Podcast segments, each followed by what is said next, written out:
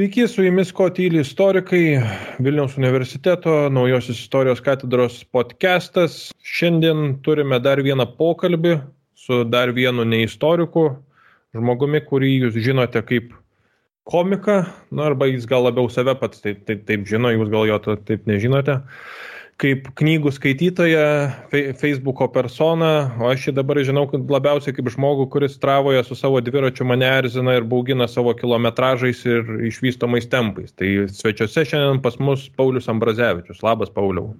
Labas, Antanai, labas, labas, Mariau. Smagu, smagu būti viename iš savo uh, klausomiausių podcastų, tiesą sakant. Jaučiuosi pagerbtas. Tai va, su, kartu tradiciškai ir Marius Emužis su mumis. Sveiki, sveiki. Tai e, kaip jau Paulius išsidavė, net nereikėjo jo pristatinėti taip, e, nes čia gal turbūt priekabiam klausytojui atrodys, kad mes čia glori hantiname ir kviečiamės tiesiog laukdami klikų, bet ne, ne. Glo, glori hantintumėt, jeigu vietoj manęs Katleris sėdėtų. Tai... A, nu, nu va. Tai va, bet e, žodžiu, pasikvietėm tave kaip ne tik kaip vat, mūsų klausytoja, bet ir šiaip kaip daug skaitanti ir atpažįstamą žmogų ir kadangi vis dėlto e, esam istorikų podcastas, norėsim kalbėtis apie istoriją, tai e, ir ne, ne tiek daug apie tave patį ir klausinėsim galbūt, nes nu, tu vis tiek ne vienoje dėsėt kaip podcast'ui turbūt esi dalyvavęs ir atpasakojęs, kaip ten savo iš suvalkyjos lygumų berniokas atsidūrė Vilniuje ir studijavo tas APMI, bet mes galvosim, nu, pasišnekė daugiau apie istoriją. Ir tai ne, ne vien, ta prasme, tai, tai turi ir mum ir tam tikrą praktinį sumetimą, nes man atrodo, kad istorikams būtų pravartu dažniau kalbėti su žmonėmis, kurie nėra istorikai apie istoriją, nes tik tada iš esmės geriau suprantame, kaip, nu, kaip visuomenė mato dalykus istorijoje, nes mes tik tais labai apgraibom, labai nu, nučiupomis galime numanyti, kaip žiūri vieną kitą epochą, asmenybės, nu, gal netiek svarbu, bet šiaip istorija ir gyvenimas. Tai, tai aš pradėsiu vis dėlto iš pakankamai toli ir paklausiu, vat, tiesiog patikrinsiu, ar, vat, ar vertėjo tave čia kviestis. Ar, ar galima tave laikyti žmogumi, kuriam rūpi istorija? Ir jeigu iš savęs išlystum, tai kodėl šiaip žmonės domisi istorija, kodėl jiems gali rūpėti? Uh, aš kažkaip atrodo visą, visą laiką, visą gyvenimą, ten visą tą sąmoningą gyvenimą uh, domėjausi istoriją kažkiek. Kartais daugiau, kartais mažiau, bet dabar pasižiūriu į savo knygų lentyną už, už nugaros ir ten tikrai labai daug yra knygų, kurios yra uh, apie istoriją. Nebūtinai tai yra uh, kažkokios akademinės, bet tai yra ten ir istorinė publicistika, ir istoriniai romanai ir panašus dalykai. Tai kažkaip tas dalykas vis tiek, vis tiek yra mano gyvenime. Ir aš labai, gal žmonės dėl to paties irgi mėgsta istoriją, dėl to, ko mėgstu aš, skambės kaip kažkoks labai, uh, nežinau, blogas, panas blogas žodžių žaidimas, bet man, man labai patinka geros istorijos apskritai ir istorijoje, gerų istorijų tu gali rasti belenkiek. Tai, tai šitas turbūt pagrindinis mano, mano dalykas ir tarkim, uh, kaip tik čia praėjusias, prieš porą gal savaičių vakar iš tikrųjų, vakar išėjo tas įrašas, bet turėjau progos kalbinti uh, tokį Gideon Defoe, kuris parašė Dingusių šalių žemėlapis knygą, kuri nesnei buvo išversta lietuvių kalbą. Ir ten yra tiesiog surinktos geros, įdomios, kartais kvailos ar juokingos istorijos apie egzistavusias valstybės, kaip jos atsirado, kaip jos išnyko ir panašiai. Tai aš supratau, kad man istorijoje svarbiausia yra uh, kažkoks įdomus pasakojimas, kažkas, ką, ką, gali, ką gali sužinoti galbūt, bet e, aš turbūt aš skaitau istorinės knygas dėl to paties, e, dėl ko žmonės uh, žaidžia, tarkim, kompiuterinius žaidimus. Tai tiesiog dėl, dėl geros istorijos, nes man patinka. Arba žiūri filmus ar serialus dėl to paties. Tai man atrodo, toks mano yra aiškiausias santykis su istorija, kurio aš jau nelabai buvau išsigryninęs iki šiol, bet dabar kalbu ir, ir suprantu, kad jo, kad taip ir yra. Man labiausiai, dėl to man patinka istorija tokie, nežinau, gal kartais kokie smulkūs įvykiai, tokie nebūtinai reikšmingi, bet kažkuo jie įdomus. Ten kokie nors, man, pavyzdžiui, žiauriai įdomus dalykas yra Paulavos Respublika. Nu, nėra tai reikšmingas istorijai dalykas ar kažkas, tai yra tiesiog žiauriai įdomi istorija, ten 20 metų vienas bičias turėjo savo valstybę iki, iki šitos, iki, iki padalyjimų. Tai, tai man tai įdomu ir dabar ten gali tiesiog nuvažiuoti ir pažiūrėti tos, tos grįvėsius. Tai aš istorijoje pirmiausiai ieškau istorijų. E, man tai labai, e, kaip čia, lietuviškai nežinau kaip išsireikšti relatable, nes lygiai tokį patį momentą apturėjau, kur aš kažkaip domėjausi istoriją, kažkaip nu intuityviai visą laiką jauti jauti ir kažkada ten vienas iš tų Facebook'e vaikščiojusių pasipostink, ką esi gyvenime skaitęs e, žaidimėlių ir vienas iš jų ten buvo maždaug pap surašykite ten X knygų, kurios liko su jumis per visą gyvenimą. Ir aš tuo metu buvau gal kokiam antram kurse, studijavau istoriją jau, surašiau tas knygas ir supratau, kad uh, nėra nei vienos, nu, griežtąją prasme istorinės knygos. Ir tada truputį sunerimau, ką aš veikiu su, savo gyvenimu, nes gal tada reikėjo kažką kitą rinktis. Bet paskui supratau, kad visos tos knygos yra, nu, vad, būtent geros istorijos. Čia lietuvių kalboje tas yra, tas skirtis e, kalbiškai nėra tokia griežta, nes nu, turim tą patį žodį, bet anglų kalboje tai yra aišku, history ir story, kur nu, yra iš esmės atpažįsti bendrumą, bet vis dėlto kitokie terminai. Nors daugelį kitų kalbų, nu, pavyzdžiui, italų irgi yra taip pat kaip lietuvių. Storija ir storija. Tai, tai va, tai kažkaip labai panašus man buvo uh, Žodžiu, su, sureleitina. At, atpaži, atpažinai save mano šito istorijoje. Taip. Istorijoje. Tai aš panašiai atpažinau, man irgi šiaip aš labai sunkiai, kai reikėjo tos akademinius tekstus skaityti, reikėjo juos analizuoti ir iš jų E, atrasti poziciją, kurią autorius kažkoks istorikas teigia ir, pavyzdžiui, iškristalizuoti tą poziciją, kokie, kuo jis skiriasi vieno istoriko nuo kito rašančio apie tą patį, man buvo, būdavo sunku. Čia bakalauro paskutiniai kursai, magistro pirmi, paskui, aišku, tą, tą išmoksti, bet irgi, nes man visada būdavo įdomiausia istorija istorijos. Tai yra va, tos panašiai, ką aš iš tikrųjų parašiau ir Partizanėje. Tai yra gera istorija, kur, kurią galima apipinti ir per kurią galima labai daug ką papasakoti. Ir čia čia, čia toksai dalykas, kuris ir, ir, ir toliau su manimi, bet, nu, vat, Pauliu, tu papasakojai šiek tiek apie, apie tos dalykus, apie uh, tas, tai, kas tau yra istorija. Aš matau tau už nugaros įvairių istorinių knygų, pagal viršelius atpažįstu ir, ir Pocevičiaus, ir Balkelio matau knygą, ir Daumanto partizanus.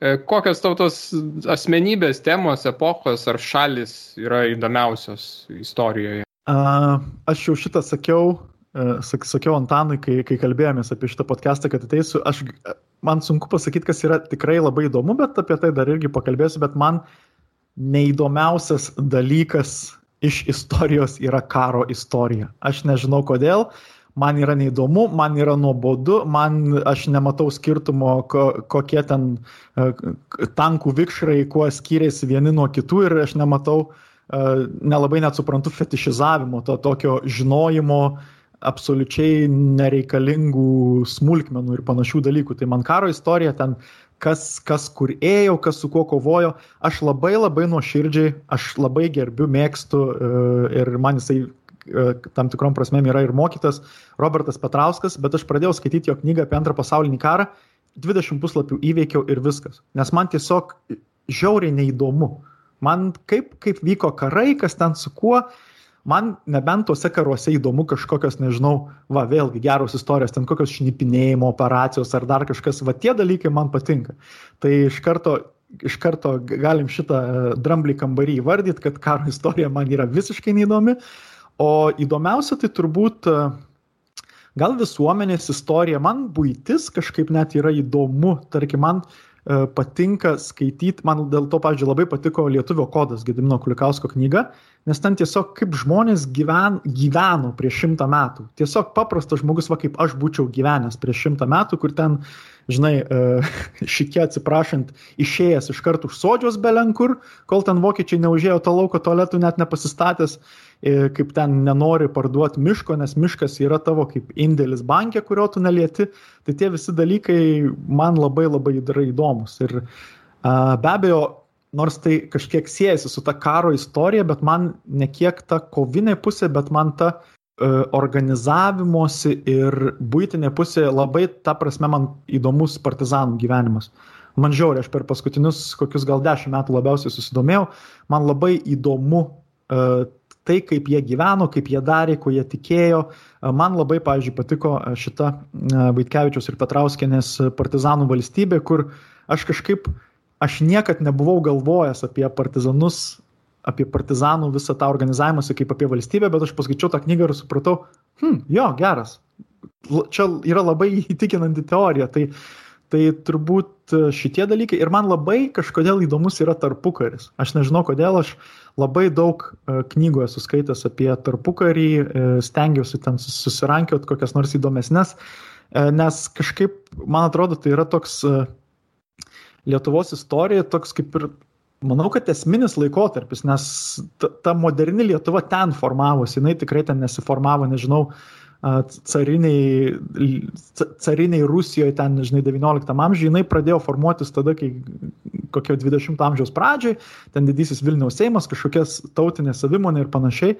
Ir man labai, labai yra įdomu tai, kas vyko tarpu kariu ir būtent tie, tie ir būtiniai dalykai, ir paprasti, ir tiesiog kaip žmonės gyveno, ir tarkim, tas nuskambės žiauriai kvailai ir keistai, bet aš pakankamai neseniai supratau, kad, okei, okay, aš žinau, kad be abejo visi žinojo, kad e, tarpu karių Vilnius buvo Lenkijos dalis, e, bet e, aš pakankamai nesiniai supratau, kad tik tai prieš, prieš kelias gal metus, kad plembušiai Vilnius buvo tiesiog provincija Lenkijos ir čia, čia nieko labai įdomaus nevyko tuo metu. Tai, tai, tai tokie dalykai. Ir, ir kitas dalykas, kažkaip čia jau paskutinių kokių trejų gal metų susidomėjimo labiau laukas, tai a, sovietmetis. Labai kažkaip irgi uh, Gal tai dėl to, kad pačiam teko kažkiek to sovietmečio ir matyti. Aš, pavyzdžiui, gimiau ir pirmus ten 4-5 metus aš praleidau kolūkį. Tai aš, aš visus, visas dar atsimenu kolūkio panetkės, mano tėtis buvo kolūkio veterinaras, turbūt kolūkio, reikia sakyti, pas mus sako kolūkis krašte. Tai ir kažkaip kaip tik ir taip sutapo, kad užsipirkau visai nemažai knygų apie, apie tą laikotarpį, tai ten Nerijos Putinaitės skambantis molis, žiauriai patiko irgi apie sovietmetį, ten vaisėtos nuobodulio visuomenė ir visi tie kiti dalykai. Pocevičiaus knygos apie Vilnių, grinai ten Vilniaus istoriją irgi, kurios labai didelė dalis ten yra sovietmečių, tai, tai šitie turbūt įdomiausi dalykai, o kaip jau sakiau, karo istorija, tai apšė, tegu, tegu domisi tie, pas kuriuos kuriem trūksta adrenalino gyvenime. Aš čia sureaguosiu klausytojams iš karto dar kartą priminsiu, kad į tą Vilniaus istoriją, į tarpukario istoriją, kaip Viln... kad dabar Mo muziejuje vykstančias parodas vis dar labai rekomenduojame aplankyti. O šiaip kitas dalykas, kurį kažkaip prisiminiau apie tą Vilnių kalbant, kad tu, vat, kai sakėjai apie tą provinciją, kad čia nieko nevyko ir nieko nevyko, mes tam tikrą prasme, man atrodo, galim sakyti ačiū Dievui, kad čia nieko nevyko ir kad tai buvo Lenkijos provincija, nes tarpu kari vis tiek buvo, nu, tos architek, architektūros ir urbanistikos modernizavimo idėjos, o modernizavimas tai tam tikrą prasme reiškia taisyklingumą, tų vat, gatvių patogumą, kad nu, šiais laikais galbūt gali būti tam tikras analog, analogas tas vat, senameščio sutankinimas vykstantis, kur nu, produktyviau, produktyviau, produktyviau, e, tai kad išsaugojo iš dalies tą vat, nu, kreivą šleivą Vilnius. Ten aišku per sovietmetį tiesėjo ir kažkiek keitėsi, bet vat, bent jau tarpu kariu, kad jis nebuvo nu, vis tiek lyginant visą urbanistiką Vilniaus ir Kauno, nu, labai skirtingi yra miestai vis dėlto. Tai toks. Aš tai dar, dar atsimenu, dabar tiesiog prieš akis matau, nes man, mano gyvenime yra vienas labai istorinis ženklas, beveik visada prieš akis, kai aš dirbu ar ten sėdžiu prie kompiuterio, e, labai netoli nuo mano namų ir aš matau per langą stovi pastatas, vienas man gražiausių turbūt naujamestį, e, kurio, kurio sienoje buvo įstrigęs nesprogęs patrankos sviedinys ir jis buvo išimtas ir ten dabar yra ir matosi labai aiškiai ta vieta, tai man irgi toks uh, priminimas visada, kad čia buvo, buvo kažkokia vyko istorija va čia pat. Taip, Čia šiaip šitie dalykai, tokie niuansėliai gali labai sudominti žmonės, ar tai kažkoks pamatytas, o toks ženklas, ten žinau, kad prie Sirparkio yra ten irgi sienoje likusių skeveldrų, nu, svediniai pataikė tų skeveldrų. Tai šitoj, Bet... man atrodo, Algirdo gatvėje, ten kažkur aplink policiją yra sienose kulkų žymės vis dar likusios nuo antro pasaulinio karo, ten irgi vaikščiant. Man atrodo, gal net Pocevičios knygoje šitą skaičiau, ar kažkur tai irgi toks labai, labai įdomu, įdomus epizodai man. Jo, yra ir Pocevičius, ar, ar dar kažko, kažkokios irgi apie Vilnių, e, netiek svarbu, bet ja, esu, esu matęs ir dar tas autorius ir fotografavo ir nuotraukas pateikė. Bet tik ką e, klausimą lenkiu, kad kartais netikėčiausi dalykai gali sudominti arba priversti žmogų pasidomėti istoriją. Tai ar tai kažkokie karo ženklai, ar, ar kažkokie kiti niuansai, nu, pavyzdžiui, Černobilio serialas, kuris turbūt sudomino visus iki tol nieko gal negirdėjusius ar girdėjusius mažai nu, pasidomėti. Aš tikrai labai noriu tikėti, kad jie pasidomėjo bent kažkiek, kas, kas lypi už to, už to serialo ir, ir praverti tą istoriją. Ir nu, turbūt natūraliai vat, visuomenė, serialai, filmai tą, atlikti gali. Mes gal labiau istorikai ir tu, kaip suprantu, irgi iš knygų labiau E, tą, tą susidomėjimą reiškia, ar, ar, ar tiesa, ar, ar galima taip sakyti, kad tu pradėjai domėtis nuo knygų, ar čia kažkokie kiti ženklai buvo, kurie, kiti daiktai, kurie tave skatino domėtis istoriją? Labai, e, čia nežinau, gal toks, koks, gal šabloniškas bus atsakymas ar koks, bet uh, aš vaikystėje pakankamai anksti dar pradinėse klasėse kažkaip kažkodėl nusprendžiau pasiimti ir pas mus namie be abejo buvo Šapokos istorija. Ta, bet jau žinoma, ten tas atgimimo laikų leidimas, man atrodo, kur ten įsivaizduoja kokiu 50 milijonų tiražų perleista, nes ant, ant bangos. Tai aš skaičiau tą knygą ir man buvo žiauriai, žiauriai įdomu ir aš ten be abejo tą, tą stebėjau Šapokos ir ten jo bendradarbių romantinę tokią Lietuvos viziją, ne viziją, romantinę praeitį turbūt, visi Vytauto reikalai ir panašiai. Ir, ir man atrodo, man tas buvo labai, uh, labai rimtas kabliukas apskritai domėtis istorija. Tai, tai aš manau, kad čia ne, ne, nėra labai unikali, uh, un, unikali uh, tokia, uh, kaip tas vadinasi, uh, origin story, kaip, kaip herojų filmas. tai kodėl man patiko istorija, tai būtent dėl Šapokos istorijos turiu beje dabar uh, net neišpakuota, laimėjau uh, nacionalinį Viktorinai, uh, naujai perleista, bet obolio, tai nežinau, ką daryti su ta knyga, gal, gal reikės, nežinau, kažkam uh, atiduoti, gal kažkam labiau reikės.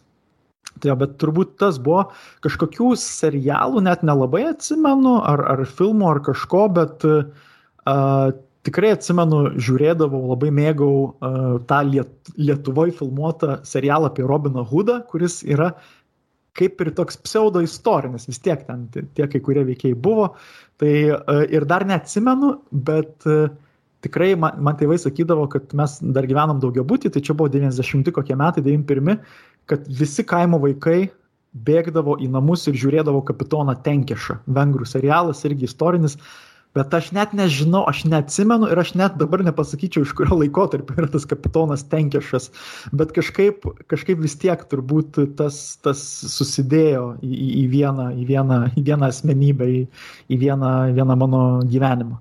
Keistai skamba, jeigu aš irgi nežinau, kas yra kapitonas Tenkešas, bet vengriškas serialas apie kapitoną tai irgi keistai, kai, kai šalis neturi jūros. Na, aišku, turi upę didelę, tai čia tai galima. Nu, jie kažkada turėjo admirolą, kuris vadovavo šaliai, bet čia čia iš tų Austro-Vengrijos laikų. Tai aš irgi kažkiek realiaitintis su tuo galiu, gal ne tiek su Šapoka, nors irgi dėmesį tam skyriau, bet dar vienas man labai svarbus dalykas buvo Vienui vieni filmas. Tai va, taip labai keistas, aš jį dabar tai taip kryvokai žiūriu, bet e, čia apie partizanus 2004 e, metų maždaug filmas, tai jisai vis tokia irgi patarė nu, tam tikrą prasme meškos paslaugą, nes ten labai daug visko sukerkta apie tuos partizanus, bet esmė, esmė yra lūkščios istorija ir man tada norėjosi įsiaiškinti, kiek čia yra tos vat, realybės, kiek čia yra prasilenkta ir taip pat vedė prie lūkščios partizano. Man kažkas patarė, sako, tai tu paskaityk atsiminimus lūkščios ir toks e, iš to išauga. Tai čia, nu jau čia vėlyvas, vėlyvi metai. Aš atsimenu irgi vienu vieni labai gerai, nes aš jau buvau tada, kai šio filmas aš buvau 12 klasėje arba jau pirmam kursė, nes čia 2004 metai, tai man tas filmas įstrigo, kad man jis buvo žiauriai nuobodus. Ir kitas dalykas, kažkurioje vietoje yra minima Ambrazevičiaus pavardė. Ten, kur, kur kažką apie Markulį, man atrodo, kalbas ir ten yra kažką Ambrazevičius. Ir aš galvoju, aš niekada turbūt taip ir nepasiaiškinau, kokį Ambrazevičių ten turbūt turi, turi omeny. Bet šiaip kalbant apie partizanus, tai uh, Čia jau gerokai vėliau man atsirado jie, nors tarkim ir paauglystė šitame Šakių rajone, kur, kur, aš, kur aš augau, ten ir Julijonas Butėnas yra žuvęs pakankamai netoli nuo mano tėvų namų, ten kokių 10 km. Mes tikrai esam lankę tos bunkerius, tada ten yra kitas Agurkiškės toksai kaimas, kur yra paminklas partizanam, toks visai, visai, e, visai žinomas ir panašiai, bet man atrodo, partizanai labiausiai atsirado mano gyvenime kai pradėjau su žmona dabartinė draugauti ir, ir kai išgirdau jos, jos šeimos istoriją. Tai, tai čia turbūt buvo toksai lūžis ir mes ten kažkaip, okei, okay, nu aš visada žinau partizanus, čia turbūt augant Lietuvoje neįmanoma nesužinoti, ne, ne, neišgirsti ir ne, ne, jeigu bent kiek esi turbūt patriotas, tu vis tiek kažkiek remiesi į tą partizanų visą naratyvą. Tai vis tiek kažkokia yra tapatybės dalis. Tai ir panašiai tuo pačiu metu, kai mes pradėjom su, su Kristina draugauti, panašiai tuo metu išėjo ir nematomas frontas.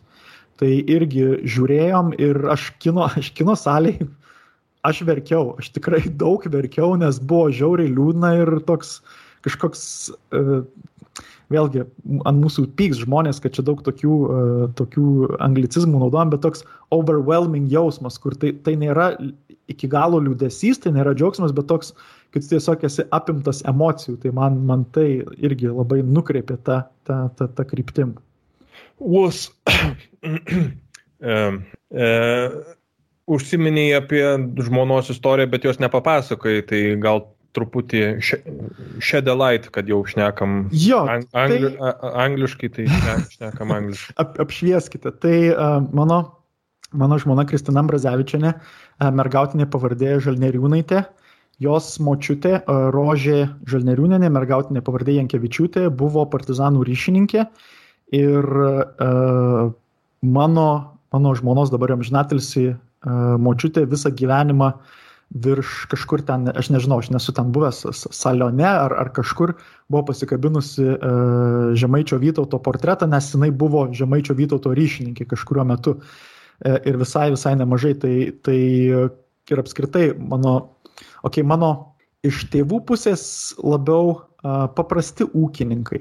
To, net ne ūkininkai, paprasti, turbūt sakytume, valstiečiai, ta prasme, kad nebuvo, neturėjo nei žemių, tai nenukentėjo realiai bent jau mamos pusė absoliučiai nuo trimimų, nes nu, jie tiesiog labai paprasti žmonės nieko neturėjo, o iš žmonos pusės kaip tik ten ir, ir ištremtų daug, ir tarkim jos močiutės vienas iš brolių Leonas žuvo būdamas 24 gal, bėgdamas nuo, nuo, nuo paėmimo į, į kariuomenę ir panašiai, ir ten, žodžiu, turtingi, turtingi ūkininkai ir panašiai. Uh, Tai man labai ta visa uh, Kristinos močiutės istorija labai visada yra tokia, kur aš kiekvieną kartą klausau arba kai pagalvoju, man atrodo, aš neįsivaizduoju, kaip žmonės taip galėdavo daryti, bet jie tai padarydavo. Ir ten buvo, kai jinai ryšininkavo, kiek jai buvo, 20 gal metų, jinai buvo trečia kursė medicinos, tai aš 20 metų, ką žinau, aš, aš negalėdavau vienodai batų užsirišti abiejų, kad, kad nei vienas neatsirištų, o čia žmonės tokius dalykus daro.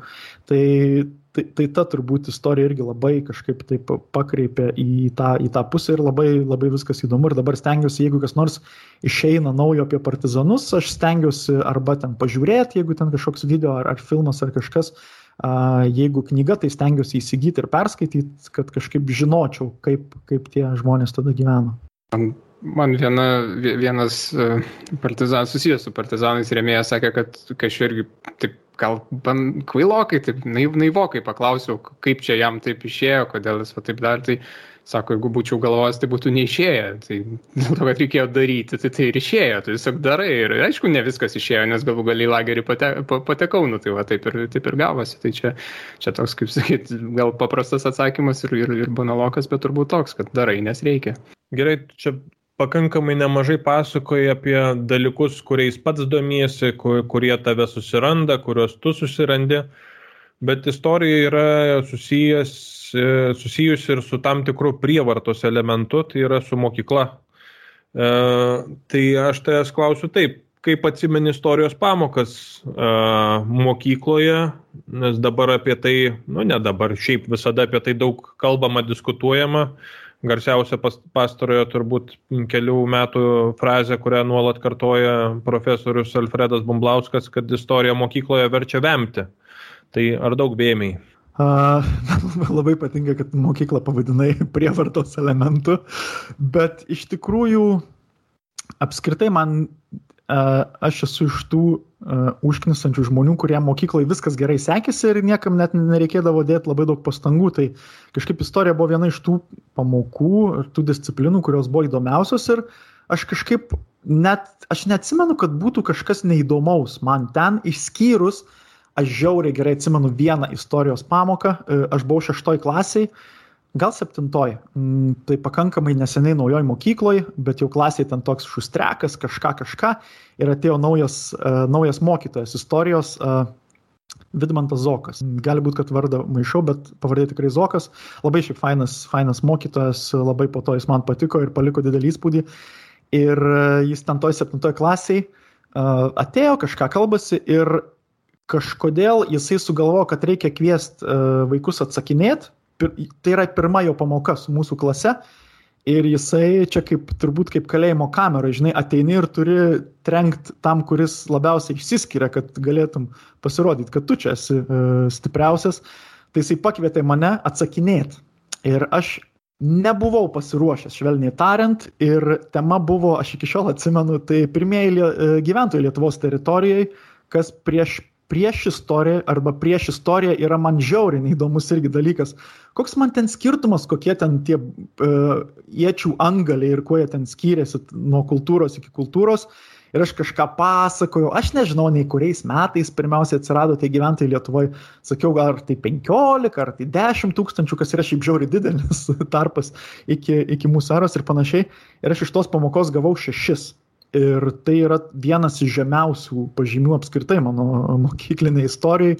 Tai va ta, ta istorijos pamoka man, ta istorijos pamoka man buvo pamoka, žinokit. Ir, ir kažkaip nuo tada daugiau nie, nieko, nieko blogo neatsimenu iš istorijos ir apskritai man buvo toks įdomus vienas dalykas tas, kad aš pakankamai vėlai sugalvojau, kad noriu stoti į politikos mokslus, tik tai 12 klasiai, realiai apie naujus metus turbūt, kai jau reikėjo, e, ten gal vasarį reikėjo e, pranešti ar ten kažkokį parašyti prašymą, kokius tu egzaminus nori laikyti. Ir aš pasižiūrėjau, kad man reikia istorijos egzaminų, aš mokiausi tuo metu istoriją B lygių, nes negalvojau, kad reikės ko nors. Tai aš perėjau tame antrame, antrame semestre į istoriją A lygių, Labai buvo faina mokytoja, aš vardo neatsimenu, pavardė Bacevičiane, bijau sumaišyti sumaišyt vardą. Tai labai šiaip gera mokytoja, labai man irgi patiko pasimokytis ir uh, išlaikiau egzaminą gerai, pakankamai gerai, gavau 9-4, žinai, ne šimtas kaip žmona, bet, bet 9-4 irgi gerai. Ir, ir tada viskas buvo gerai. Tai man aš neturiu absoliučiai blogo atsiminimo apie istorijos pamokas mokykloje. Kažkaip aš apskritai nelabai turiu blogų atsiminimų, gal išskyrus iš, nežinau, muzikos, nes teko kartą rašyti pasiaiškinimą, kai su klasioku labai ten siautėm 9 klasiai, nu bet žinot, jauni, jauni vyrai. Tai, tai tiesiog istorija man buvo, kadangi pati disciplina turbūt buvo įdomi, tai nebuvo kažkokių ir, ir, ir, ir, ir problemų. Ir aš, man atrodo, turėjau tą labai gerą įgūdį, aš žiauriai gerai suprasdavau karikatūras ir iš karto suprasdavau ir kas vaizduojama ir kodėl kažkaip man e, gal mokyklai trūk, trūko kažkiek to istorijos įkontekstinimo.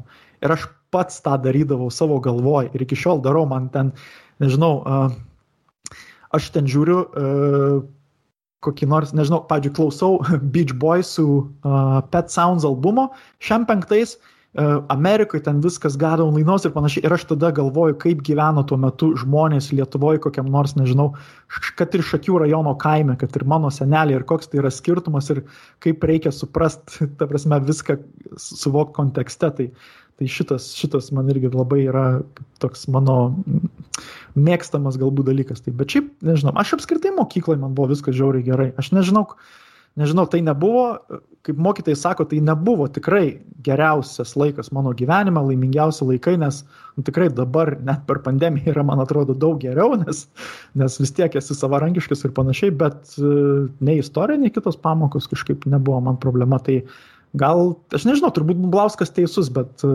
aš galbūt labiausiai išimtis iš, iš tos taisyklės. Čia turbūt, e, ką profesorius turi omeny ir ką kiti gal atsineša iš mokyklos, va, tu paminėjai tą, kad tas fragmentiškumas arba, nu, Pamlauskas dažnai labai ant datų žaidžia, kad labai daug datų reikia ir tai tada atmuša norą mokytis, nes ne, dat, ne datose yra esmė, bet uh, priežastingumo ryšiai, prasme, kodėl įvykis įvyko, kokios priežastys, kaip jis įvyko ir kokios to pasiekmes, to, to, tokia turėtų būti seka, bet dar kas yra pastebėtina iš mokyklos, kad dažnai labai fragmentuotai mokoma, kas ten vyksta vyksta už Atlanto ar, ar dar kažkur, tai irgi labai tik tai tiek, kiek reikia. Pavyzdžiui, mes ten galėsime žinoti e, didžioją ekonominę krizę, tai ta didžioji depresija taip vadinama, va ten kažkoks kontekstas įeina, o kad ten, pavyzdžiui, kažkokie tai ten prasideda postumiai tos, pavyzdžiui, rasinės istorijos, tas Jim Crow įstatymai ir tas visa ta socialinė sąranga, to viso turbūt net niekas nežinos, nes, nu, a kam žinot, kai neaktualu ir, nors gerai Aš... čia aš gal prieš dvi savaitės googlinau, kas yra Jim Crow. Aš žinau Jim Crow laws, kad tai yra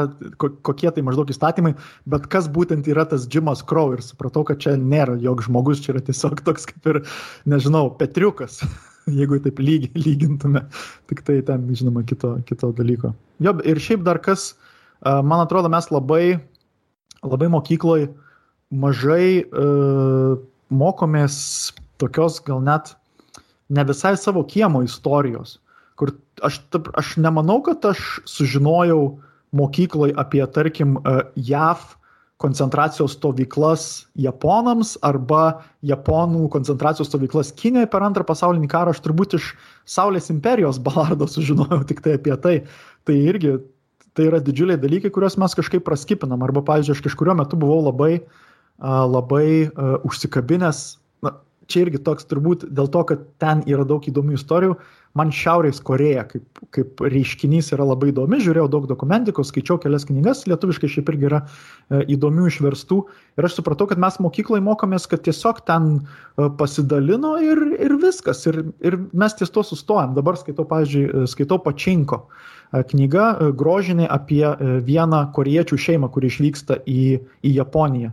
Ir aš, pavyzdžiui, nu, aš nežinojau, kad aš iš šitos knygos, būdamas 35 metų, sužinau, kad Japonija buvo ir Koreja okupavusi.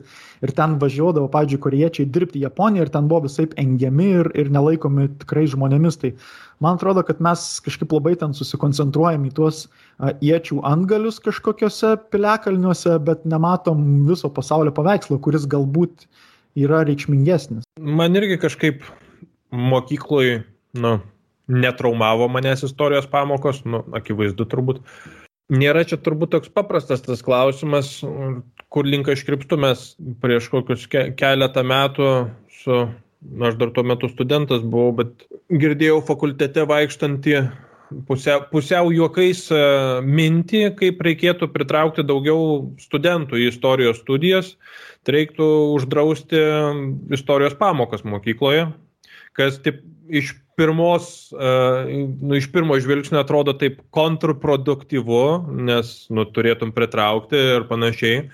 Bet kur buvo to pusiau juokais išsakytos minties esmė, tai kad uh, žmonės susiformuoja, kur yra esmė istorijos pamokų. Tai nu, žmonės, mo, mokiniai susiformuoja tam tikrą prasme klaidingą požiūrį, kas yra istorija ir ką ką tu veiksi tose studijose, ką, su, tu, ką tu su tuo veiksi. Nu, tai istorija mokykloje yra, va, kaip ir tu sakėjai, yra faktai kažkokie, yra karikatūros, kurios kažkiek reikalauja interpretacijos, yra temos ir, nu, va, kažkoks nu, zubrinimas iš esmės. Nu, tai aišku, jeigu turi gerą analitinį mąstymą, tai to zubrinimo mažiau reikia, nes tu ten iš detalės gali ten kažką kontroliniam prirašyti plačiau, ką mokytojas užskaitys ten ir taip toliau bet nu, dažnai, aš kaip suprantu, ateina studentai su nuostata, kad nu, jie kažką tokio ir darys universitete, o universitete yra visiškai kitaip. Tai, tai toks pusiau jokais dalykas, bet net tam tikros racijos netgi tame, tame matyčiau. Tai va, o sukant link kitos truputį kito aspekto, kadangi daug skaitai, ir jau sakei, kad ir, ir Lietuvos istorikų skaitai knygų, na, jau profesionalių, jau ne vien tik tų istorijų, razinkų, įdomybių ir taip toliau, bet jau tai, ką mes vadinam istoriografija. ar sutiktum su pakankamai dažnai ir patys istorikai savo prisiskiria tokį priekaištą ir visuomenė dažnai priskiria viešumoje tokį priekaištą, kad istorikai nemoka rašyti, kad istorikų knygas yra sunku skaityti ir jos yra neįdomios ir taip toliau. Uh, nežinau, nežinau, aš gal, gal dėl to, kad aš esu labai, labai išrankus knygoms ir pasidarau gerą researchą iki, iki pradėdamas ją, ją skaityti, tai su kažkuo labai blogo nesusiduriu, bet man vienintelis dalykas, kuris turbūt yra sunkesnis, tai jeigu skaitau kažkokią jau tokią istoriografijos knygą, jau kažką rimčiau, bet čia turbūt to, to neišvengsi, tai yra tas visas akademinis pagrindas. Tai ką, ką aš turiu omeny, gal aš su tuo daugiau susiduriu uh, politikos mokslų knygose, nors ir įdomiom temom, bet vis tiek tu turi turėti kažkokią teoriją ir ją vilkinėti ir panašiai. Tai, tai man atrodo, tas toksai akademinis, akademinis pagrindas, kuris turbūt turi būti knygoje, yra vienintelis dalykas, kuris man nepatinka. O šiaip aš labai, kaip tik labai esu nu, nudžiugintas ir nustebintas, kaip tik e, šitų lietuvių autorių, kurių, kurių istorinės knygas skaitau, tai su vienu dabar esame vienam pokalbį, tai pavyzdžiui, Mariaus Eimužio knyga Partizanė tikrai labai geras, e, mano galva, labai geras pavyzdys gero rašymo apie istoriją, nors ten yra tokių painių vietų, kur man kartais reikė, būtų reikėję, kaip skaitant šimtą metų vienatvės, susibražyti giminės medį, kad žinotum, kas yra su kuo ir panašiai, bet pati istorija ir, ir pat, pati knyga yra žiauriai įdomus. Tarkim, kaip tik va, visai neseniai vakar užsisakiau ir labai daug tikiuosi, nes labai patiko tas toksai intro į tai, užsisakiau Norberto Černiausko knygą apie paskutinę Lietuvos vasarą nes tas straipsnis e, naujajam žydinė įduose, e, su kurio redaktorium taip pat esu viename pokalbėje, tai e, man paliko žiauriai didelį įspūdį ir aš jį skaičiau gal tris kartus, nes tiesiog labai įdom, įdomiai aprašyta. Tai man atrodo, aš gal nesu tiek susidūręs su, su prastu rašymu apie istoriją, kad galėčiau kad galėčiau skūstis. Su kiek aš esu susidūręs su prastu rašymu apie istoriją, tai dabar bandau skaityti tokią uh, kiek žinau, tai yra bibliografinė retenybė e, Jono Totoraičio e, Suduvos suvalkijos istorija, kažkas tokio. Fū, kaip sunku, žiauriai, žiauriai sunku, nes viskas lab, aprašyta nuo 16 amžiaus su e, kaimais ir kaimų dydžiais ir kokį činšą mokėjo ir kiek ten žmonių. Žodžiu, la, taip detaliai ir aš, man atrodo, kad aš gal net nepabaigsiu tos knygos ir, ir, ir numesiu, nors tai man yra labai didelė nuodėmė ir stengiuosi to nedaryti. Tai, uh, Tai uh, apskritai mano paskutinių kelių metų patirtis, tai tarkim, va, tęsiant Eimužis, Vaiseta, Balkelis, Putinaitė, tikrai žiauriai geros visos knygos ir mane net nustebino. Ir be abejo, aš negaliu nepaminėti fantastiško įdomumo knyga, kurią jeigu bus gale podcast'o rekomendacijos, tai aš rekomenduosiu nelaukdamas jų, tai e, Eligijaus Railos, e, bas, daktaro Jono Basnaičiaus gyvenimo ir lygos istorija, fantastiško gerumo knyga ir ten labai, labai kitaip, man atrodo, man atsiskleidė Basanavičius kaip asmenybė, negu kad, kad buvau iki tol įsitikinęs. Tai uh, aš tiesiog turbūt nesusiduriu su, su neįdomiais istorikais. Ir net, tarkim, dabar, e, dabar stengiuosi pažiūrėti, man labai patinka per LRT, beje, prarasta karta apie sovietmetį dokumentikos ciklas. Ten irgi yra įdomiai kalbančių istorikų, kurie, kurie tyrinėja sovietmetį ir man atrodo, kad tai yra labai geras, geras būdas taip eiti į mases ir pasakot žmonėm, kaip, kaip ten buvo, nes žmonės vis dar turi tų tokių kažkokių idealizavimo sovietmečio likučių, kas, kas man atrodo yra šiek tiek nedekvatu, nes, okei, okay, yra galima, galima pasakyti vulgariai, bet pasakysiu ne vulgariai. Sovietmetis tau atrodo fainas, nes tu buvai jaunas ir tada viskas atrodo kitaip. Tai uh, kita prasme, vulgariai versijoje būtų lytiniai organai ir erekcijos turėjimas. Tai, tai aš manau, kad būtent tai, ką istorikai dabar daro ir ką aš pats stebiu, tai man atrodo įimas labai gera, e, gera kryptim. Gera... Taip, man kas iš karto, uh, tu to taraitį turbūt skaitai, nes apie tavo kraštus rašo. Taip, taip, visiškai. Tai aš tuo pačiu gal tau pasiūlysiu kažką truputį šio laikiškesnio, tai ne iki galo apie tai, bet yra amžinatilsi vienas didžiųjų istorikų Sigitas Jėgelevičius yra parašęs apie Nemunaičio parapiją. Tai yra truputį toliau nuo tavo kraštų, bet vis tiek tai yra tokia mikroistorija vienos parapijos. Nuo pat jėčių antgalių, kiek pamenu, iki nepriklausomybės atkūrimo, jeigu neklysto. Tai yra du tomai, tai ten, žinai, gali pravertinėti, bet neseniai kažkaip atradau tą knygą, niekaip nebuvau prisivertęs ir mane maloniai nustebino, kaip per tą mikro perspektyvą daug dalykų pa, pasirodo. O į ką dėl to rašymo, man vat, studijų metais man buvo didžiausia kančia skaityti istoriografiją. Aš visą laiką pradėdavau nuo šaltinių, nu, visada. Tai nėra labai gerai, nes nu, susidaro tam tikri įspūdžiai, kurių gal neturėtų susidaryti ir taip toliau, bet nu, man tai būdavo nu, nepaskaitomi dalykai, dabar jau įpratau, jau mažiau traumuojanti patirtis. Bet uh, aš puikiai suprantu va, tą mokslinis aparatas, kuris dažnai kliūva ir man irgi kliūva bet aš suprantu jo reikiamybę, bet iš kitos pusės aš jame matau nu, labai daug, nu, pavadinsiu taip, apsimetinėjimo. Pavyzdžiui, nekošer yra rašyti pirmų asmenių aš manau arba aš teigiu. Turi rašyti arba mes manome, arba yra numanytina, arba taip toliau. Tarsi tu, nu, kažkaip užmaskuoji tai, kad tavo pavardės ant to straipsnio ar ant tos knygos nėra. Nu, blemba, nu tai tavo tekstas yra rašytas, tai gal tu gali... Atsakyk, pats... atsakyk už bazarą galiausiai, nu, jeigu jau taip normaliai. Nu, rimtai, ta, nu, tai man šitas erzina ir kas mane dar labiau erzina, kad aš jaučiu, kaip aš rašydamas, aš tam pasiduodu. Nes aš parašau tada, norm, nu, kaip bet aš norėčiau ir tada jau man pačiam jau darosi nejauku, kad gal, nu čia, gal aš taip neteiksiu, geriau parašysiu manytina, arba galima teikti, kad, nu, man įdomu, ką Mariu šito klausimu galvoja. Nu, nežinau, manytina, tai ar tikėtina, tai noriu reabilituoti, nes, nu, tikėtina, tai toks, nu, aš pats taip tikėčiau, tikėtina, žinai, bet jo, man tas visada labai keistas yra, kai mes ištyrėme, mes manome, tas toks, mes parašėme, nu, toks, kai rašo disertaciją, tai aš visada galvodavau, gal čia tas autorius ir jo vadovas, čia jie, bet, nu, irgi kažkaip kvailai, nugi negali vadovas atsakyti už, už disertantą. Nu, tai čia taip, čia visiškai sutinku ir toksai, toks kaltais prisidenginėjimas, nu, ne, nedrasa yra, todėl turbūt dėl to, kad nu, yra buvę išpolių prieš istorikus, vieną, kitą, trečią prieš jų tekstus. Gal tada ta nedrasa tokia ir atsiranda, kurios iš tikrųjų neturėtų būti. O dėl tekstų paskaitomumo, tai čia vat, kaip ir tu, Pauliu, paminėjai, kad ir pas mane knygoje yra tų dalių, kurios iš tikrųjų ir aš su, su, su Tomu Vaiseta, kuris buvo knygos redaktorius, mes ten kažkiek tai vis tiek diskutavome apie tas vietas, kad kaip čia jas paprastinti.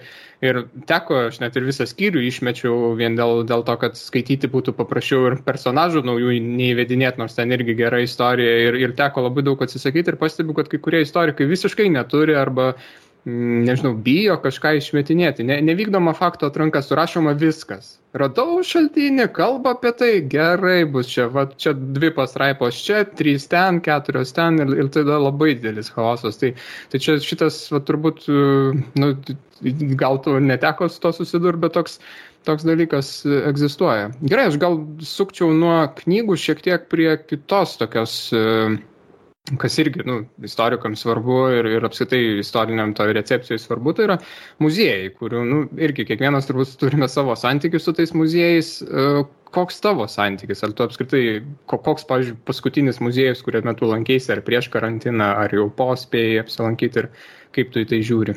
Uh, nuskambės labai poš, bet mano paskutinis lankytas muziejus uh, prieš dar pirmąjį karantiną buvo, nežinau, kodėl šitą durną akcentą įsijungiau, paskutinis lankytas muziejus buvo, kaip jisai vadinasi, Canterbury History Museum ar kažkas tokio Naujojoje Zelandijoje, Christchurcho mieste, nes mes buvom tiesiog, mes paskutinė kelionė kol kas iki šitų laikų su žmona buvo į Naująją Zelandiją, buvo mūsų, mūsų sena svajonė ir, ir ten tikrai stengiamės eiti į muziejus, nes uh, toks, mano kažkaip toks kaip ir kelionės modus operandi. Nu, tu, tu nuvažiuoji, tu apžiūri miestą, tu nueini kokį nors svarbų muziejų to rajono ar to regiono ar ten to miesto, kad suprastum, kur tu esi. Ir, ir, ir viskas. Tai aš tiesą sakant, jau po karantino, po e, tarpu karantiniu, per aną tarpu karantinį, aš taip vadinu tą laikotarpį, aš vis matydavau ir labai norėjau nueiti ir niekaip nenuėjau. Tiek buvo tas ten Ukrainos kažkokie lobiai buvo Lietuvoje eksponuojami, tiek buvo apie 63 metų sukilėlius paroda ir panašiai. Ir man tai buvo, kad aš pamatydavau afišą, o reikia varyti. Ir kol grįžtu namo, aš jau būnu dar 15 dalykų pamatęs ir, ir nieko neatsimenu. Tai, bet šiaip į muziejus mėgstu eiti ir uh, Mes, tarkim, kai su humoro klubu keliaujam, tai yra tokia, matosi toks kaip ir dvi Lietuvos. Matosi aš ir Bartuševičius, ir Klajumas, ir Šiožinis. Mes su Bartuševičium visur norime eiti, aplankyti visus paminklus, užlipti į visus piliakalnius, kažką. Vaidutis su, su Dominiku nori pačilinti mašinai, tiesiog pailsėti ar kažką, pažiūrėti per planšetę kažką, o mes ten nežinau, važiuojam, važiuojam į skuodą, tai be abejo prasukam pro apuolę, nes nesu buvęs niekad gyvenime, apvaikščiam ten viską, ten kokį barstyčių akmenį, tada ten važiuojam pro kryškalnį, užsukam į tą naują uh, baisoką, sakyčiau, memorialą, nu, bet vis tiek reikia aplankyti. Tai, tai uh, ar bet ten važiuojam kokią telšių rajone, tai važiuojam į platelius, į tą uh, ra, plokštinės raketinę bazę. Tai, tai aš netgi, aš stengiausi net naudotis tarnybinę padėtim, kad aplankyčiau kažkokias lankytinas vietas, tarp jų ten ir muziejus, ir visokius, e, nežinau, paminklus, atminimo memorialus ir, ir visus kitus, kitus dalykus ten.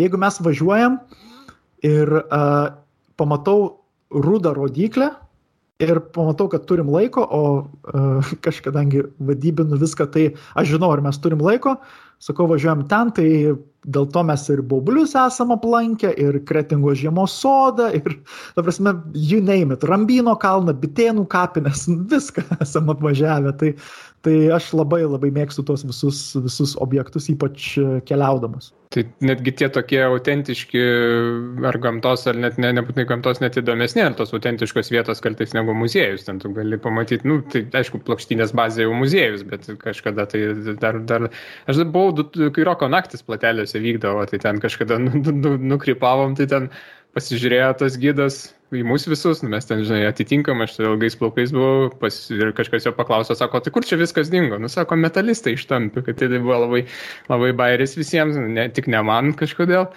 Bet, ja, aš irgi mėgstu pavažinėti ir tiesą sakant, suprantu bendra keliaivis, kuriem tai gal visiškai neįdomu, nes, nes kažkada ir man tai atrodė, kokią velnę ten kažkur važiuoti, bet tai natūraliai, natūraliai tas, tas išauga.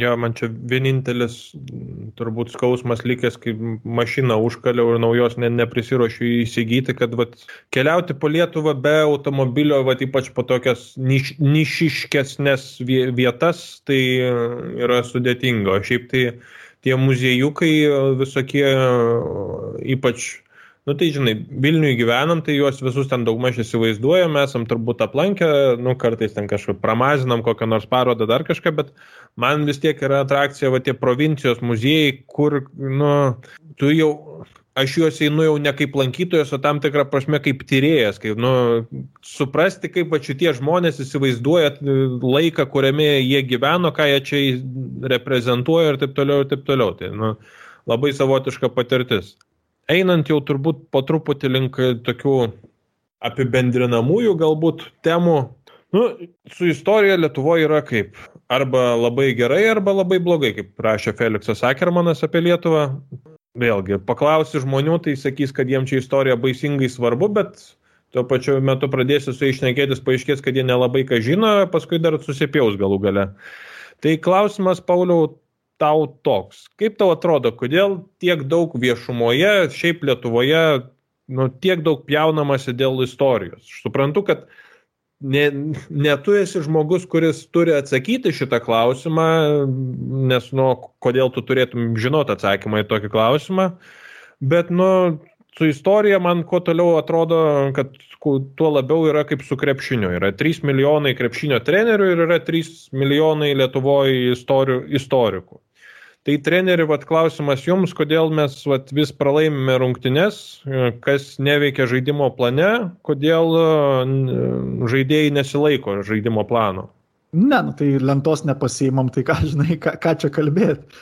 Bet e, šiaip man atrodo, kad tas, e, ar mes iš tikrųjų ginčiamės dėl istorijos, ar mes ginč, ginčiamės apskritai dėl kažkokių, tarp kažkokių, nežinau, skirtingų pasaulio suvokimų ar kažkas tokio.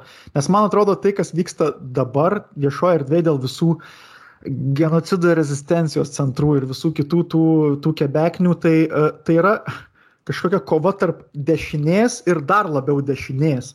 Nes tai nėra kova tarp dešinės ir kairės. Nu, kamon, Lietuvoje kairiųjų yra kokie 17 žmonių per visą Lietuvą, man atrodo, nuo širdžiai.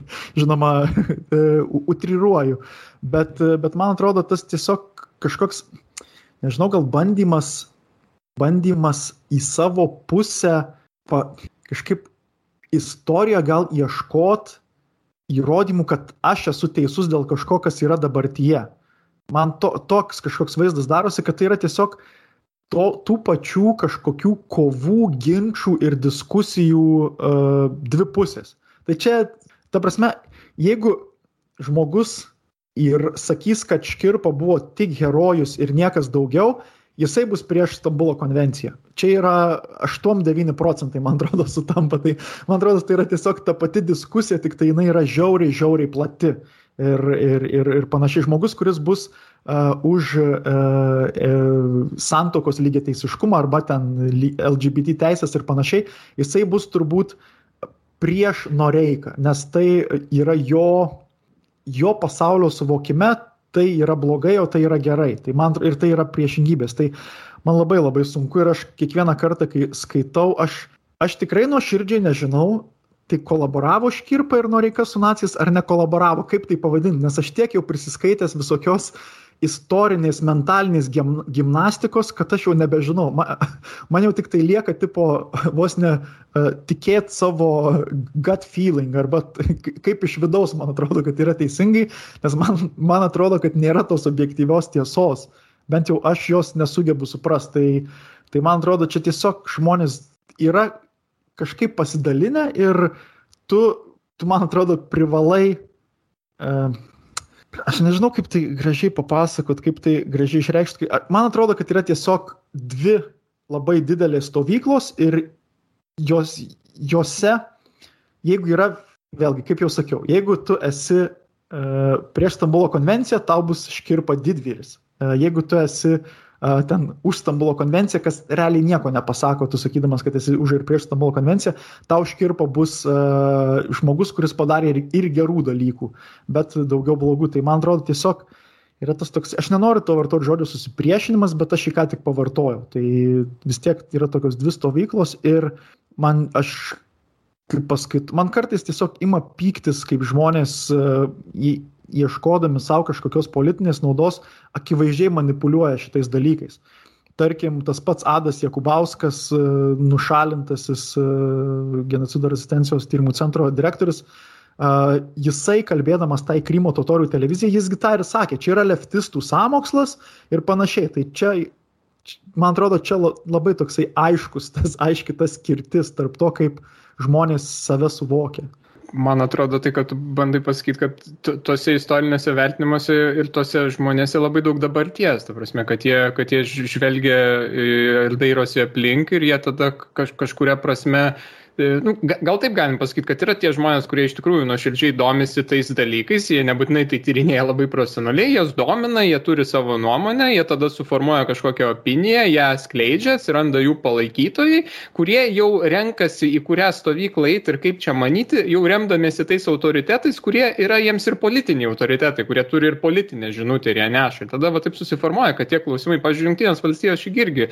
labai panašiai daug žmonių, kurie gal net ir nebūtų už Trumpą, gal tapo trumpistais ir dėl to, kas, sakykime, buvo su pilietinio karo istorija ar su kažkokiais kitais dalykais, su ten, nežinau, jododžių teisų judėjimu ten ir požiūriu į jį ar, ar visus kitus dalykus. Tai čia va irgi yra, yra tų, tų tokių niuansų ir Trumpas tikrai ten apie tą pilietinio karo ir tų paminklų klausimą irgi atvirai pasakė, mesgi atsimename, ten buvo Šarlotsvilyje ar, ar kuriam ten mieste tos, tos riaušės ten tokios, ar, ar kaip ten jas pavadinti, aš labai nesigilinau, bet kur, nu, atrodė, aiškiai, dėl paminklo toks jau, jau, jau eina į, į mūšį, tam, tam tikrą prasme. Tai va tie klausimai, jie, galima sakyti, kad jie yra aktualizuojami, nes jie yra nu, apie dabartį yra, bet iš kitos pusės galim matyti, kad kažkurie žmonės tiesiog nu, pasirenka tą stovyklą ir taip.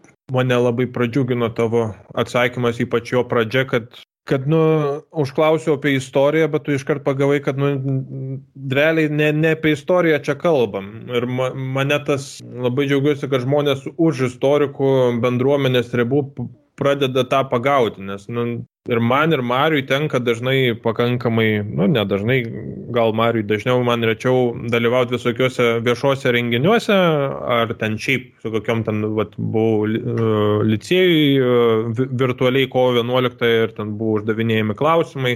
Tai dažniausias klausimas, kurio turbūt susilaukiam per penkerius metus, nu bent jau aš, nežinau kaip Marius, tai yra, ką, ką, ką jūs darytumėt su cirkos paminklu. Nu ir klausimas, tai nėra, nu, čia nėra istorikui ką pasakyti. Istorikų darbas jau su tvirka yra nu, baigtas iš esmės, man atrodo. Nu, galima ten kažkokių detalių ieškoti, žiūrėti, dar kažkokių ten krapštinėti ir taip toliau, taip toliau. Paminklo klausimas nėra istoriko klausimas. Ta prasme, ką daryti su Noreika, ką su Škirpa. Tai čia nu, jau viskas kaip ir aišku. Istorikai yra jau pasisakę šituo klausimu ir kažkaip kad tu jį ten vartysi vienaip ar kitaip, nuo, nuo to kažkokių labai didelių kokybinių lūžių neįvyks.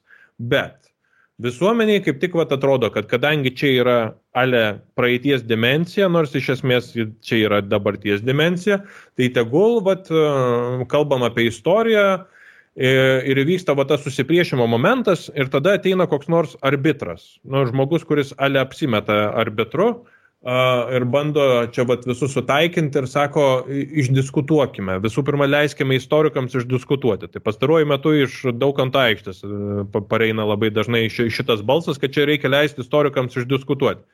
Istorikai nuolat diskutuoja, bet jie nediskutuoja vat, tokiu būdu, kad vat, jie prieina konsensusą tokį, vat, kad uh, 67 procentai istorikų pasisako, kad būtų geriau Lietuvai, jeigu nugriautume Cvirkos paminklą. Nu, istorikai neturėtų labai kelt tokių klausimų iš profesinės pusės. Jie gali į tos klausimus atsakinėti kaip piliečiai, kaip žmonės, kuriem rūpi dabartis miesto, dar kažką, dar kažką.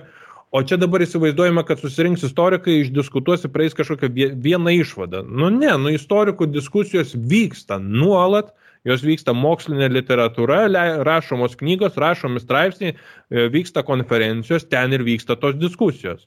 Nu tai iš dalies istorikų galbūt problema, kad e, ne, neišeina į platesnius vandenius tų jo, tos jų diskusijos, bet iš kitos pusės tai ir žmonių, kurie čia labiausiai reikia, kad jie nu, nesidomi tomis diskusijomis. Na, jeigu jums rūpi, nu, tai jūs imkite ir skaitykite. Čia aišku, biški, nu, gali susidaryti įspūdis, kad aš čia tuos istorikus kažkaip sureikšminu, bet nu ne, nu tiesiog, nu, reikia, kas mane užknisa, tai kad nu, nesuprantama, ką istorikai daro, į kokius klausimus jie atsako ir į kokius ne. Kai kalbam apie, nežinau, ten partizanų kovą su kolaboravimu, iš karto įmetama į kažkokį, nu, pateisinimo, nepateisinimo diskursą. Ten, kad nuo partizanų nukentėjo civiliai žmonės, ir kaip tai, su, nu, ką su tuo daryti. Tai ir iš karto įmetama dažnai į klausimą, ar tai pateisinti ar nepateisinti. Nu, istorikas turbūt neturėtų kelti klausimų, ar tai reikia pateisinti ar nepateisinti. Istorikas turi nu, tirti aplinkybės, gali tirti kiekvieno individualaus atvejo aplinkybės, pasakyti, kaip čia įvyko, nu, bet tai ir yra esmė. Jis turi pasakyti, kaip čia įvyko ir kodėl tai įvyko, o ne ką su tuo dabar dabartyje daryti.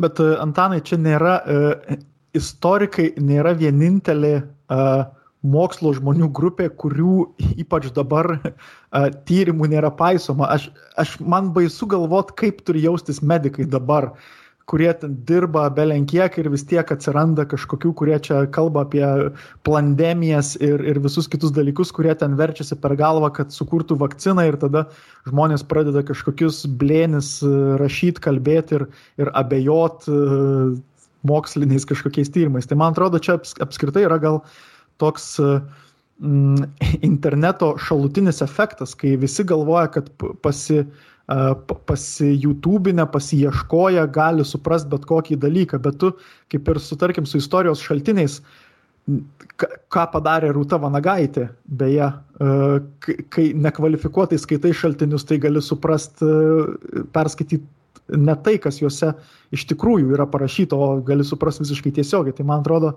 čia yra tiesiog interneto šalutinis poveikis, kur tu ne tik pasirodai, gali dabar jau visam pasauliu pasirodyti, kad esi durnas, bet gali ir, ir, ir abejot autoritetais, tais, kuriais Nublemba, tu neturi tikriausiai kompetencijos abejoti. Ir tas, ar tai būtų medicina, ar tai būtų istorija, ar tai tas pats krepšinis, nu kamon, tikrai dabar daug, daugiau žmonių kalba apie krepšinį ir galvoja, kad jį supranta geriau, nes, nes yra kur reikštis apie, ir apie tai kalbėti.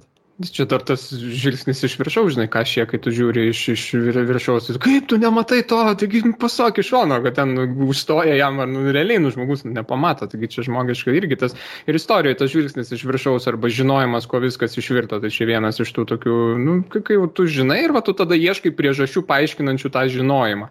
E, o dėl to, ką Antanas pasakė, tai taip, čia vis tiek šitie visi klausimai yra politiniai klausimai ir, ir iš esmės mes galime duoti kažkokios informacijos mes duodame kontekstą, o ką su tuo daryti yra vis tiek politikų, kurie šiaip tai yra nu, išrenkami atstovauti. E, negaliu sakyti tautą, nes turbūt ne, bet, bet kaip visuma taip, bet paskiri politikai atstovauja kažkokias paskiras idėjas, paskiras žmonių, nu, savo rinkėjus iš esmės, tai čia jų sprendimas jau tada susitarti ir žiūrėti pagal tai, kaip ten balsai susidėlioja, jeigu jau to reikia ir mes kitaip nesugebame. Tai čia va tas, tas toksai, nu, turbūt yra, bet man atrodo, aš kartais apie tai pagalvoju, kodėl taip yra. Čia turbūt sąjūdžio metai, kai istorikai buvo labai svarbus. Man kartais keista, kaip, pavyzdžiui, tas sąjūdžio mitingas, tik aš neatsimenu, ar 88 ar 89 metų, ten kalbėjo istorikai, Liudas Truska, ten dar, ten neatsimenu, kas, kas dar, ta prasme, tai, tai ateina į tokią tribūną, kur ten stovi ir Marcinkievičius, Landsbergis ir jie pasakoja apie tos, tos tokius dalykus. Nu, tai, tai tik čia nu, jau yra, kaip sakyti, jau, jau į, į politinį lygmenį ištempiami vėliau, tai tekstai irgi labai svarbus. Tai turbūt iš to, nu, gal iš ten kažkur tai ta problema kyla, bet čia tai, taip tik pasvarstymai, ne, nesu labai tikras. Iš esmės pamėginsiu dar kartą užduoti iš dalies tą patį klausimą, bet Tu dabar kalbėjai apie savo požiūrį, dabar paklausiu apie emociją. Kas tave vat, labiausiai erzina, užknisa kalbėjime istorijoje ir kalbėjime apie istoriją? Gal tas iš vis niekas neerzina ir tu žiūri abejingai į tai, nes tu nesi paslapčiai indiferentiška būtybė? Tikrai nesu. Mane gal labiausiai erzina, kad, uh, kad kalbant apie istoriją ir labai to daug yra, ypač kalbant ne iš profesionalų, e, tas toksai e, galvojimas, kad yra tik tai žmonės, žmonės istorijos visi veikėjai yra tik tai juodi arba tik tai balti.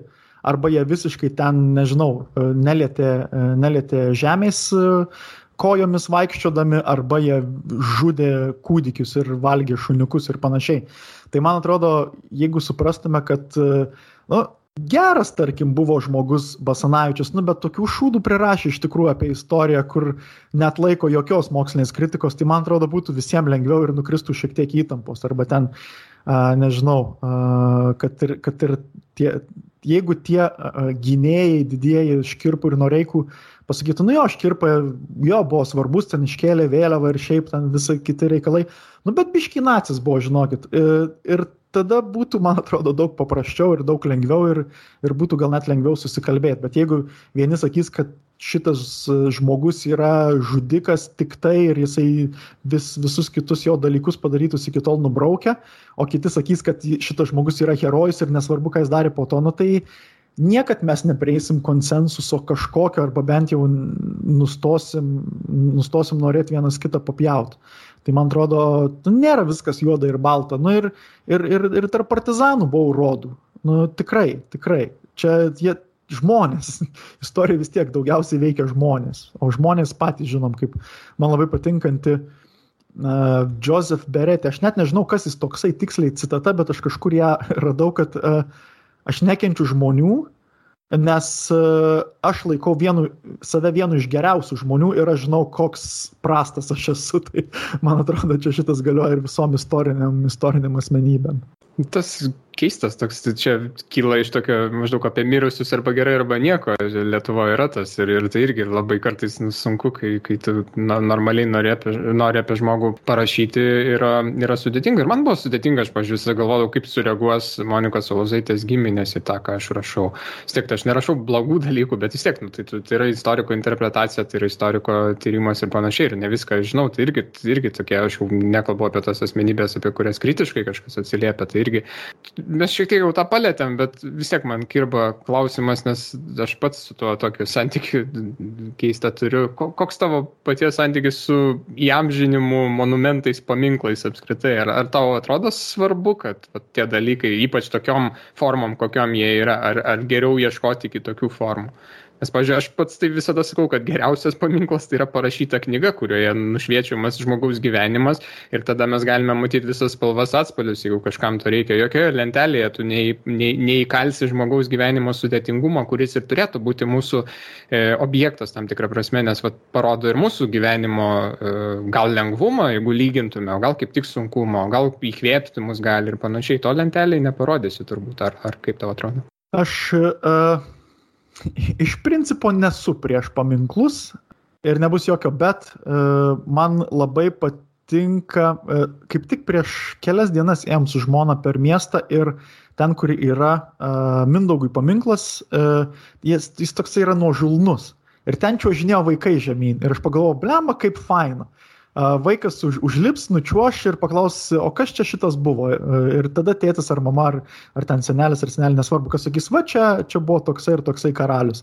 Tai man atrodo, tie paminklai turi būti, bet jeigu žmogui, nežinau, tarkim dėl žaliojo tilto paminklo, ne, man aš buvau visiškai nieko prieš, kad jie yra, prie jų buvo lentelės parašytos, kad čia buvo taip istorijoje, E, čia buvo okupantai šitie kariai ir panašiai, bet žmo, kai kuriems žmonėms tai buvo labai svarbus klausimas ir jiems čia yra pasididžiamas ir, nu tai leiskit, nu aš, aš esu labiau abejingas dėl to, negu kad tu turi tvirtą nuomonę, tai aš tau nesipriešinsiu tavo tai nuomonė. Tai man atrodo, kad e, labai svarbu yra neperlenkti su paminklais ir labai svarbu ne kažkaip ne ne, negigantint žmonių, kurie, tarkim, Šabado paminklas Vilniuje yra neįtikėtino gerumo dalykas. Žmogaus ūgio žmogus, kažkur ten, kur, kur gyveno, jis dirbo čia labiau arčiau mano namų, bet žodžiu, jis ten gyveno, įsipaišo, sužinai kažkokią to, tos vietos istoriją. Pažiūrėjai kokį nors Basanavičių, nublemba jau didelis, jau toksai, jau, jau aš prie jo noriu gūštis, arba ten kokie vileišiai, kur uh, nu kažkaip būtų faina, kad tu galėtum atsisėsti prie jų, nu bet uh, Arvidui Saboniui tie žmonės per dideli būtų šalia sėdėti. Tai man atrodo, to kažkokia yra turbūt plonytė riba tarp, tarp paminkl, įpaminklinimo ir pagerbimo ir tarp tokio visiškai kažkokio sudėvinimo, su, sumilžinimo. Tai, tai iš esmės, tegul būna, tie, tie, kurie yra paminklai, tegul būna, ne, nebūtina vers nei vieno, gal ten prie cvirkos užtektų parašyti, kad, e, žinokit, šitas žmogus buvo geresnis negu vidutinis rašytojas, bet paminklas čia ne dėl to, paminklas dėl to, kad jisai buvo a, svarbus komunistų šulas ir be to 3-6 ar ten 3-7, kiek jisai buvo a, girtas peršalo ir numirė, ar, ar kažkaip taip ten mirė. Tai, tai žodžiu, toks tikrai ne, ne, ne tas žmogus, kur, kuris yra herojus, kuriam būtų faina turėti paminklą. Tai, a, bet aš labai čia visiškai bus mano asmeninis santykis, aš esu labai prieš paminklui Antanui Smetonai, nes man atrodo, kad Smetona padarė biški gero, bet žiauriai, žiauriai daug daugiau blogo. Ir nors jisai buvo, kaip, nu, tipo, jis nebuvo vien geras arba vien blogas, bet man atrodo, to blogo dalyko buvo tiek, kad, kad man, aš nežinau, aš nesijauščiau gerai eidamas pro paminklą uh, diktatoriui ir perversmininkui ir žmogui, kuris uh, ištrėmė mano senelį iš jo gimtųjų gim, gimtojo Jėzno į Žagarę keliam metam ir jis negalėjo net grįžti. Tai, tai čia toks šeimos, šeimos labiau dalykas. Galvoju, jeigu uh, kas nors stebėtų šitą interviu, uh, ir paskui darytų portalui kokią transkripciją, tai aš nebejoju, kad antraštė būtų iš, ne iš dabar buvusio tavo pasisakymo, o iš prieš, prieš tai ir skambėtų maždaug taip. Komikas Paulius Ambrazevičius, dvitaškis ir tarp partizanų buvo urodų. Tai Sput, Sputnik News gali būti, kad ir pasidarys šitą, aš ne, nenustebčiau. Bet, bet mes neleidžiame jam naudoti be jokių ten išlygų ir taip toliau, kaip ten sako. Gerai, jau visiškai pabaigai mes turim kelis savo pasiruošimo juodraštyje įsivardėjau tai blevysgų klausimais. Tai e, trumpai tiesiog e, galim per juos prabėgti. Tai pirmas, ar jau iš dalies atsakei, bet dabar užtvirtink, kaip vyrai užtvirtina. Ar paliktum cvirkai paminklą Vilniuje? Jo, palikčiau ir pri, pridėčiau tą lentelę, apie kurią kalbėjau ir, ir stengčiausi žmonėm pasakyti, kad čia, čia ne rašytojas Petras Cvirka, čia yra komunistas Petras Cvirka.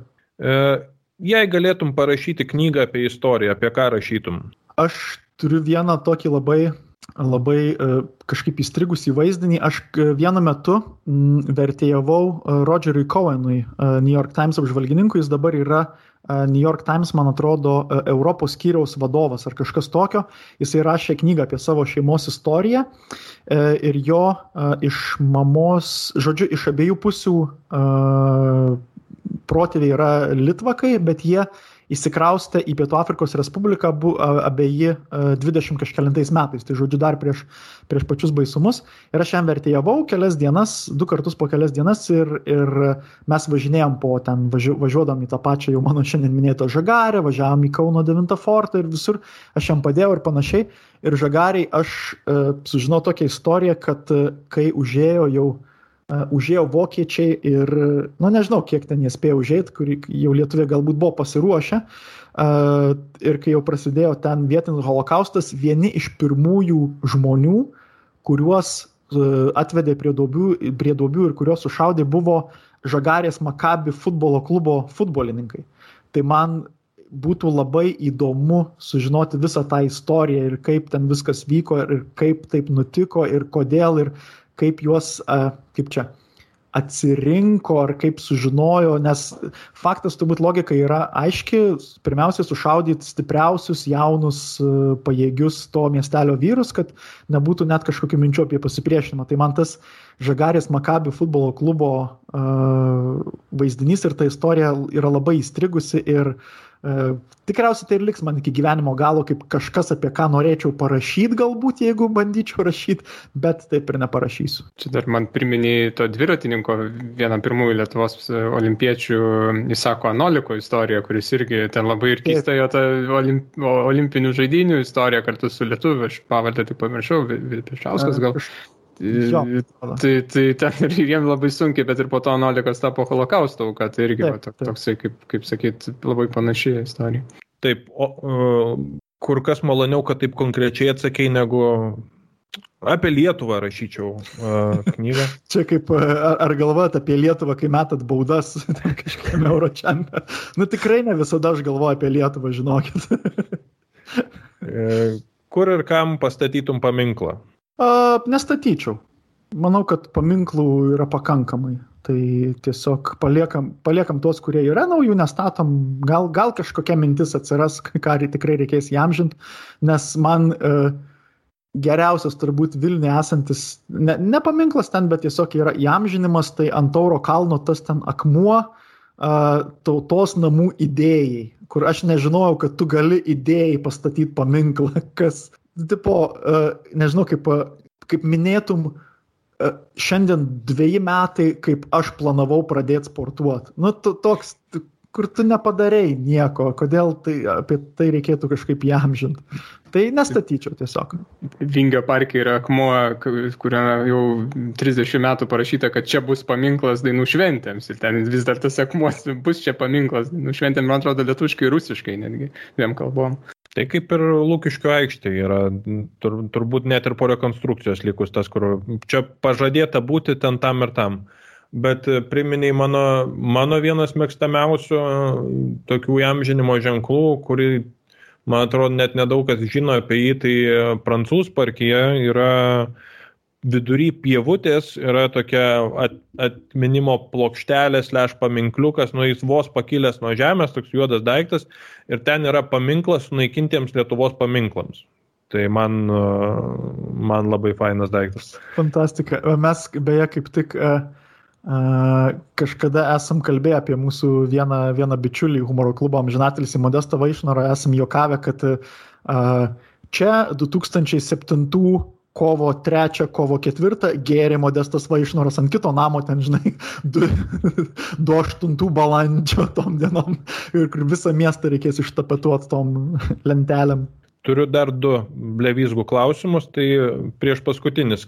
Ką žinai apie garsiausią Lietuvos istoriką Nerijų Šeputį? Žinau, kad, e, kad Facebook'e aktyvus, e, gana aktyvus. Ir žinau, kad kažkada mane su jūsų kolega ir bičiuliu Tomu Vaitelė yra pavadinęs bepročių dviratininkų gal ar kažkas tokio, tai man tai yra labai... Man atrodo, dar džiūsną pridėjo, džiūsną. Jo, kas man tikrai labai netinka ir nuo kokių 2004 metų net, netinka, tai, tai tiek ir žinau, bet žinau, kad tai toksai uh, turbūt vienas intelektualiausių Lietuvos akademinės visuomenės trolių, gal taip jį galima pavadinti, iš, iš to, kokį aš jį matau. Ga, galbūt. Aš, aš pats mažai apie jį žinau, tai, tai man įdomu naujų dalykų sužinoti. Ir paskutinis klausimas tau, ar Lietuvos futbolas jau yra istorija? Ne, ne. Tikrai ne, pakilsim iš pelenų ir viskas bus gerai. Beje, man irgi kitas labai įdomus dalykas ir prie kurio čia mes net šiek tiek su Antanu esam šiek tiek pabendradarbiavę, tai man ir tarpukario futbolo istorija yra žiauriai įdomi ir man Antanas kažkada, kai ruošiausi, dar kai buvau skrieka molys ir turėjau tokią temą, pasakojimą apie uh, užsienio komandų turus Lietuvoje futbolo, tai buvo labai įdomu paskaityti, Antanas atsiuntė iš laikraščių iškarpų, kad ten ir, ir Ajaxas buvo atvažiavęs, ir, ir visokie ten Prahos Sparta, berots, tokie tikrai dideli uh, tuo metu stiprios uh, vidurio Europos klubai. Nu ką, tai ačiū tau už pokalbį, bet nepaleisime tavęs be, be parekomendavimo kokio nors turinio. Tai parekomenduokim mums ir mūsų klausytojams. Tai uh, jau užsiminiau apie tas porą knygų, tai uh, pirmiausia turbūt uh, Jono Basanavičiaus gyvenimo ir lygos istorija, kur tikrai labai įdomiai parašyta uh, biografija, turbūt vieno iš svarbiausių Lietuvos uh, istorijoje apskritai veikėjų. Uh, kitas dalykas, irgi kitą knygą minėjau, tik aš neatsimenu, neatsimenu autorės, uh, bet knyga vadinasi Pačinko tai yra, e, kaip jau pasako, apie e, vienos šeimos istoriją. Ir man kažkaip man labai patinka skaityti tokius grožinius kūrinius, kur per vienos šeimos istoriją atskleidžiama kaip ir tuo metu visos aplinkos istorija, kaip tarkim aukštųjų šimonių likimas irgi yra panašaus pobūdžio knyga, arba ten šimtas metų vienatvės, ten žinoma labai daug alegorijų, bet tu vis tiek supranti, kad tai yra tokia generic Pietų Amerika kažkur XIX amžiui, kur uh, konservatoriai prieš liberalus ir panašiai. Tai, tai šitos dvi ir galvoju, ką dar čia galėčiau parekomenduoti, kažkokios dokumentikos. Aš dokumentikos žiūriu paskutiniu metu daugiausiai ir klausau tik tai apie true crime, kas turbūt nelabai, nelabai jūsų tema, bet šiaip gerą, vai, galiu pasakyti vienas labai geras dokumentinis uh, apie apie, apie uh, narkotikus. Tai yra ten daug ir istorinio konteksto. Netflix atsirado The Business of Drugs ir kiekviena, uh, kiekviena serija yra skirta kito, uh, kito narkotiko, kaip čia, istorijai, turbūt taip galima pasakyti, ir kaip ten išpopuliarėjo, kas vyksta ir, ir panašiai. Tai toks, kam labiau patinka tas vizualusis turinys, tai manau visai, visai su jais šitas įdomus serialas. Na va, su solidžiai užrekomendavo, mums beveik nebeliko vietos, bet Mariau, ką, ką tu pasiūlysi?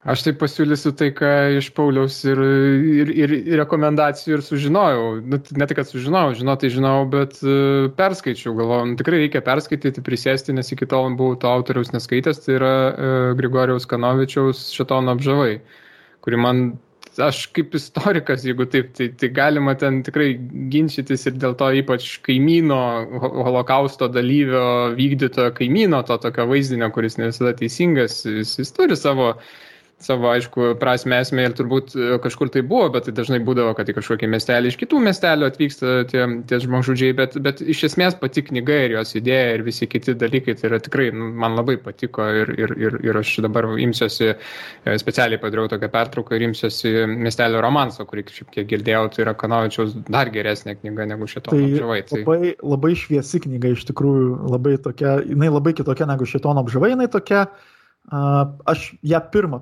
paskaičiau Kanovičiaus ir nuo jos būtent užsikabinau. Tai va, tai čia mano tokia rekomendacija. O aš tada pasiūlysiu skaitinį, kuris siejasi su mano praėjusios laidos rekomendacija iš dalies ir siejasi su tuo, ką mes šiandien kalbėjom, kaip Paulius sa, sakė apie praeities istorijos ir dabarties sąryšį, kuris dažnai nepastebimas ir dažnai dabartis paverčiama istorija ir vice versa, tai aš pasiūlysiu Johano Huizingos knygą Rydienos šešėliai, kuri išleista pernai e, leidykloje Gelmės berots. Ir Johanas Huizinga turbūt daugeliu yra girdėtas kaip Jėzus Marija užkrito pavadinimu viduramžių, viduramžių rudens autorius, vienas garsiausių 20-ojo amžiaus medievistų, bet ta knyga yra parašyta 1936 metais ir ten Huizinga, būdamas istoriku, jis atsistoja į dabarties poziciją būtent ir jis apmasto kultūrinę ir politinę Europą apėmusią krizę.